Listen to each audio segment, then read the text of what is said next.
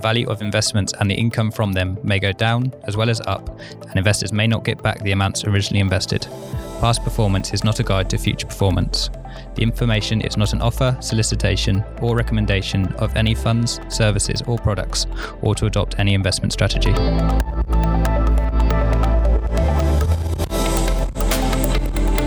Welcome to the Investor Download, the podcast about the themes driving markets and the economy now and in the future. I'm your host, David Brett. In late 2021, UK Prime Minister Boris Johnson and Chancellor Rishi Sunak issued a rallying call to pension funds to plough more retirement savers' cash into UK assets to spark an investment big bang to support the economic recovery. The language used echoed the Big Bang of the 1980s in the City of London, when a wave of deregulation led to the creation of the modern financial services industry. Work is continuing tonight to build a power station on the roof of the London Stock Exchange. It's all part of the preparations for what the city are calling the Big Bang. As well as the confusion Big Bang is likely to bring, there's a new breed of investor, the man in the street.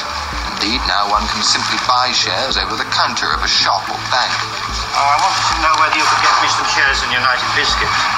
The UK government's vision is to get more investment into assets and projects that carry longer term paybacks, such as infrastructure, which includes bridges, roads, and wind farms. In reality, that means investing in riskier so called private assets, which are assets not listed on an exchange, like the FTSE or the S&P 500. Most people have exposure to private assets through ownership of a house. That's Tim Boole, head of product management at Schroders. In the US and the UK, more than 60% of us already have experience of investing in a form of private asset. We've covered private equity and debt investing in depth in episode 112, so please take a listen. We'll provide a link in the show notes as well. But here's a brief history. It's been around for a very long time. It can be traced back nearly 150 years, but the origins of modern private equity began in 1958 when the Small Business Investment Act was passed in the US. As the decades went on, restrictions steadily relaxed, providing dramatic growth in private markets. By 2019, the private asset market was huge, with private offerings accounting for approximately 70% of new capital raised, according to the Securities and Exchange Commission in the US. The attraction? So for me, diversification is probably one of the biggest the biggest attractions.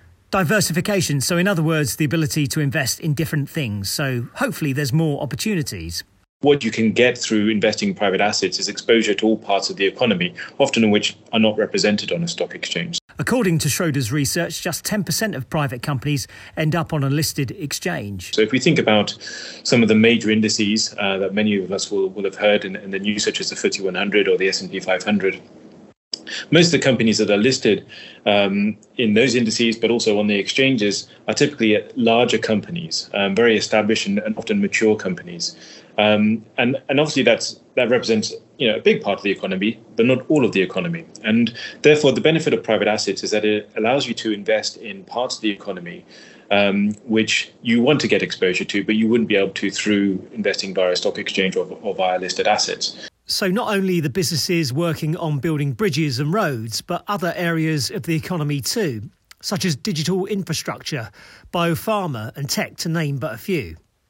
So it's really it's about getting access to some of the, the very the, the, kind of the front end of the innovation um, that happens, especially with some of the uh, the new companies that are being started up now. U.S. startups in 2021 raised 330 billion dollars, nearly double 2020's record haul of 167 billion dollars, according to PitchBook, which tracks private financing. That it wasn't so long ago, a company like Amazon was a startup too. Amazon has beat out Microsoft as America's most valuable publicly traded company. Amazon's shares. But it's not just about investing in potentially multi billion dollar businesses at an early stage. Private assets could also offer more stable pricing. And there's there's less volatility that you get with these assets, so you're not worry, worrying about what the day-to-day price movement is. Because private assets aren't listed on exchanges and don't issue shares that are freely tradable on the stock market, they're less susceptible to the whims of investors on a daily basis. And that's quite important, especially for those institutions that, that have to plan for the long term. So, Think pension funds, for instance, the type of institutions that the British government was trying to encourage to invest in private assets. However, that price stability and lower volatility comes at a cost. One is difficulty in evaluating a private asset. It takes a certain type of investor with a special skill set to value a business where accounts and statements are hard to come by. It means investors have to get to know the management properly and understand what the business is trying to achieve and how it plans to go about it which can lead to awkward conversations. Another is liquidity or investors' ability to cash in on their investments at short notice. Investors have to be very clear as to what it is, what objective it is they're looking to fulfill by investing in private assets. Um, if they have any concerns around or any needs they think they might have in, in, terms of wanting to be able to sell that asset in a short period, or or, or they have kind of uncertain sort of um, outlooks for the for the, for, for you know, within the next kind of one to two years, then I would recommend that private assets aren't necessarily the best the best uh, way of investing because of that uncertainty and the timing it often takes in order to be able to sell a private assets. Demand for private assets is strong. Part of the reason is the financial climate, where we've had an extended period of low growth and low returns. Interest rates are predicted to be slashed to a record low today. Reserve Bank has cut the cash rate to 1.5%, which is a record low. Just when you think we can't go any lower, 2.87% on the 30 year fixed, according to Mortgage News Daily. So investors have looked at more riskier areas of the markets, such as private assets, for higher returns. And the push towards them, encouraged by the likes of the British government, has put pressure on more traditional public traded markets. Over the last few decades, both the US and the UK have seen a decline in the number of companies listing on the stock market. That's Uzo Ekwue, a UK public equity small and mid cap analyst. Data from McKinsey shows the number of public companies listed in the United States, for instance, dropped from about 5,500 in the year 2000 to about 4,000 in 2020. And in part, that's due to companies staying private for much longer. And then, in addition, you've seen, you know, um, an era of cheap money, and that's obviously seen private equity funds sweep listed companies from the stock market and take them private. And that's essentially led to this um, de-equitization of the public markets. So yes, clearly private markets have threatened the growth of the public markets. So with public markets under pressure and policymakers openly pushing for more private investment, we're going to look at whether public and private investing can happily coexist and what the future may hold. But in the first part of the show, we're going to find out why investors have preferred public markets for so long. And now, what's driving the demand for private assets?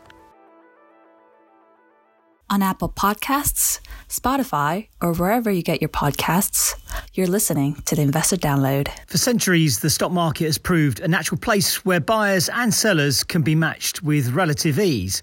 It's a place where prices are transparent and listed companies required to meet certain accounting standards have credibility. Historically, I mean, it's been obviously easier to access private investments or, or, sorry easier to access investments via the listed uh, stock market i mean if you think about how the stock market evolved over the many hundreds of years um, companies often, once they get to even a medium size, often exhausted the forms of private capital that were available then. And so being listed on the stock market was the next source of capital that they had to go to in order to be able to kind of continue their, their growth. The ease of access means that many investors, from big institutions to individual investors, have chosen to put much of their wealth in the stock market. For instance, around 80% of UK defined contribution pension funds, so that's mainly where you and I put our money through workplace pensions, invest mostly in listed securities. However, that represents only 20% of UK assets. But that really has changed quite significantly. And as what we've seen across many of the investors that invest with Schroders, um, they've been increasing their allocation to private assets as they recognize that the, the listed equities has, has provided kind of less choice um, for for investment purposes, and they can get you know they can get better diversification, and often historically they've been able to get better returns from investing in, in private private assets.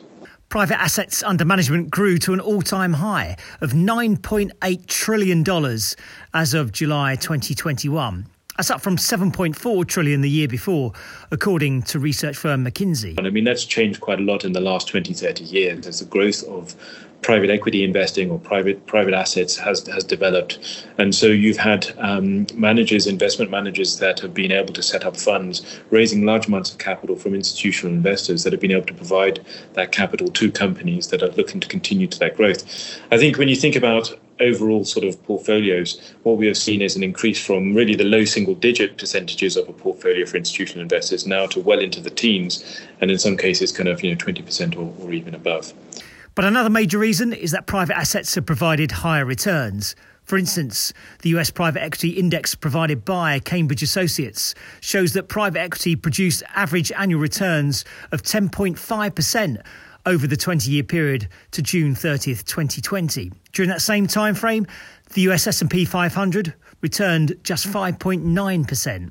Um, and that has been especially important with the, the, the low yield or the low return environment that we've been in for the last 10 to 15 years. Another reason is accessibility. I mean, there are more more funds, more more managers that are that are operating in private assets. So for institutional investors, you know, it's become less of a sort of an exclusive club because more of them are able to access private equity investing as more managers um, offer offer funds that, that allow them to. So it, it, like I say, I think there's been a huge. We talk about democratization of private assets often when we talk about it from a retailer retail investor point of view, but the same is also been the case for institutional investors you know 10 20 years ago where there's been this big opening up of, of, of, of, private assets for institutional investors so even some of the smaller pension funds are now allocating to private assets because they have better means better access to do so than they did say you know 20 20 years ago Demand for private assets has also been aided by recent developments in financial markets. I, I we classify into three types of, of, of, of, developments that have taken place. One is product innovation. So the, the, the, means by which investors can access private assets. There's been a huge amount of development and innovation in that. So investors can access private assets through semi-liquid funds. So they're getting a little bit more flexibility than was than was the case sort of five, ten years ago.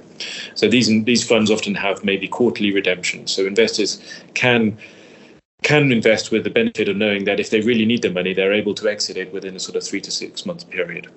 The other aspect as well is the technology, and that's really been also a big key part in providing access for investors. And we all we're probably very familiar with some of the things that we've seen um, in, in the financial press, such as whether it's crowdfunding or whether it's um, peer-to-peer lending, you know, over the telephone. All of these are developments which five years ago didn't exist and has have allowed people to start and accessing private companies or providing private private debt on a platform which um, has made it much more accessible. And then the final, the, the kind of the final piece I think, which has also changed, is regulation. And the regulators have been um, they're varied in terms of the speed of, of their development, but I think overall there is a general recognition that um, private assets is an area which should be opened up to private investors. It shouldn't just be kind of kept as a preserve to institutional investors only. So regulators are recognizing they have to also think about how they open up um, private assets, but also in a, in a regulated way. But if the industry is beginning to shift towards allowing more investment in private assets, and there are potentially strong benefits in investing in private assets, where does that leave investment in public markets? That's what we'll discuss in part two of the show. Get in touch with us by email at schroderspodcasts at schroders.com or visit our website, schroders.com forward slash the investor download. Despite all the talk of growing interest in private assets, the size of the freely tradable public market still engulfs that of private investment. For instance, the total value of global equity trading worldwide was $41.8 trillion in the third quarter of 2021 alone. It's a huge market, and it's still the traditional way for investors to buy shares of companies they believe in and with plenty of advantages. So, real time price discovery um, is one advantage. Um, another is better liquidity. So, um, as I mentioned, the stock market is ultimately a freely tradable secondary market. Um, for investors such as myself, an investment in the public markets means that companies are basically able to operate in a very disciplined environment. So they've got scrutiny from other investors as well as um, from the regulators as well. So corporate governance failings um, aren't rewarded kindly by the equity market, and it can be quite difficult to regain the market's credibility, which can be then um, seen in a um, falling share price for quite some time. Yeah, as we know, barely 10% of companies end up listing on public markets, which begs the question why? So there might be um, quite a number of reasons. So, for example, it could be too early in their company's growth stage um, to handle the scrutiny and the rigors um, of reporting. So, the company might prefer just to sell to a private equity fund instead. Um, other times, companies run a dual track process where they simultaneously see um, public and private investors, and ultimately they just choose the exit route where they can get the best price. Listing on exchanges requires companies to jump through many more regulatory hoops than they would have to if they were to remain private. Listing requirements vary by exchange, but range from requiring a sponsor to help a company list, a trading history that stretches back years, to a minimum stockholders' equity, share price, and number of shareholders. And those regulatory hurdles provide listed companies with a certain amount of credibility, which should, in theory, attract more investment and provide a level of certainty and guarantee for investors. But that level of integrity and safety at the moment isn't there with private investment which means up until recently, private investment has only been available to relatively few investors. So, current regulation has it that only really professional investors can usually invest in private equity and therefore not retail investors. And so, traditionally, you'd have to be committed to tying up your capital for a long period of time. So, it can be five years, you know, 10 years. But by democratizing access to private assets and by creating various liquid and semi-liquid structures, then retail investors can get involved as well. The democratization of private assets potentially opens up big opportunities for investors. So, in the final part of the show, we'll look at what the future may hold and the benefits of combining a public and private investment approach.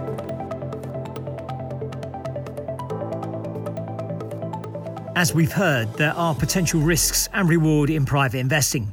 But Tim says the rules for investing, whether it be public or private, remain the same. Firstly, I mean, I think the manager is, is, is very important. I mean, the investor has to have full confidence in the team that is doing the investing for them. Now, that applies whether it's public or private. Um, so I think you know the, the same rules apply for all, all you know all investors and all managers in that sense. I think you know the the concern around the trading history of the companies that they're investing in um, is perhaps kind of of less sort of less of a, of a concern to investors because that's ultimately what they're paying us to do to to review the companies that we're investing in, do the due diligence, and make sure they're good investments. So I think you know in terms of democratization of private assets does open up new opportunities. It does give more choice to investors, and that's where I think it's especially interesting for you know a, a great number of investors. Um, but as with all of these things, investors have to be very clear on what it is they're looking to achieve and what their objectives are, and and and if if relevant, also seek appropriate advice in terms of how they should be investing. With the private assets market opening up, the opportunity for investors to mix public and private investments will become more common. But what are the advantages of combining the two? We think that the core advantage is this centralized point of governance where you have a singular investment team looking at all aspects of portfolio construction with a real consistency across the board and with the advantage of being able to achieve optimal sector diversification, for instance. And you just wouldn't get this if you invested in a separate public fund and a separate private equity portfolio with two different portfolio managers. The other thing is that investing investing in the company as part of its private funding round and then holding onto that company beyond the IPO could generate better portfolio returns than if you just um, um, invested in the company at the IPO stage. Um, so, all else being equal, we think that um, a higher valuation can be achieved by investing in the company earlier. And then, in addition, the integrated approach means that the investment team is able to gain a wider perspective of a particular sector, for example, particularly as private companies tend to provide greater disclosures. And so ultimately, it should actually turn you into a much better investor. And then I'd also say that um, a combined public private strategy also provides investors with a competitive edge because the opportunity set and the universe is expanded, and the best investment might actually be an unlisted company rather than um, a company that's public, and vice versa. So, oftentimes, um, I see um, a lot of benchmark hugging happening in the public markets, and so public equity investors are forced to make decisions based upon the weight of a company in an index, but not necessarily because that is the best company that will generate the best total return throughout the cycle. And then finally, getting to know a company several years before it can eventually IPO can also give public market investors a competitive edge, given that limited information is provided at the time of IPO. And not having enough information is usually the most common reason that we find that public um, equity investors choose not to participate in IPOs in the first place. And what does the future hold? No, I think the future looks is very exciting. I mean, I think um, investors are going to benefit from a lot more choice, um, better access. I mean, they're able now to to access different asset classes, public and private, um, through a range of product structures which didn't really exist five to ten years ago. So, you know, I think it in that sense. I mean, I think there's there's you know investors can really decide as to how they how best they invest their money. Um, you know, strategies which combine public and private, strategies which are just kind of built around a particular sort of investment strategy, whether that be something like the circular economy or whether that be sort of some sort of innovation um, or healthcare type t- topic. You know, these are these are choices which I think investors didn't really have the benefit from sort of five to ten years ago. I think the other aspect as well is that investors will have a lot more information about how they're investing and what they're investing in and how it's performing. And that's especially important when we think about some of the non financial measures, such as ESG. Um, that is increasingly important to a number of investors. Um, and of course, I mean, with all of this, you have to be able to you have to be able to kind of demonstrate that the companies that, that are being invested in are fulfilling those ESG um, objectives, which you know, which which were kind of identified by the by the investment strategy of the fund. And so all of this is is providing generating more information for investors to be able to make that choice. I mean, we're not saying that investors should go should go one way or the other. You know, shouldn't be public or private. But we think, you know, a balanced portfolio, diversified across listed and, and, and unlisted or public and private, what is what we believe is to really be appropriate for for most investors. Which will be music to the ears of Boris Johnson and Rishi Sunak.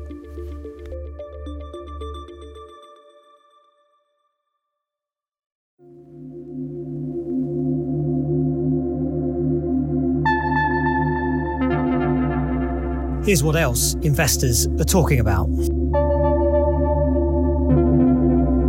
Although residential property can be a sound investment, it's also one of life's essentials. Everyone needs somewhere to live. It's the basic human necessity. That is the reason why housing is included as one of the three largest components of the US Consumer Price Index. And according to fund manager Tom Walker, real estate assets can generate significant returns for investors, with cash flows keeping up with, and in some cases exceeding, inflation levels. You can read Tom's article, Safe as Houses The Inflation Busting Benefits of Investing in Property, at schroders.com forward slash insights, where you can read, watch, and listen to much, much more.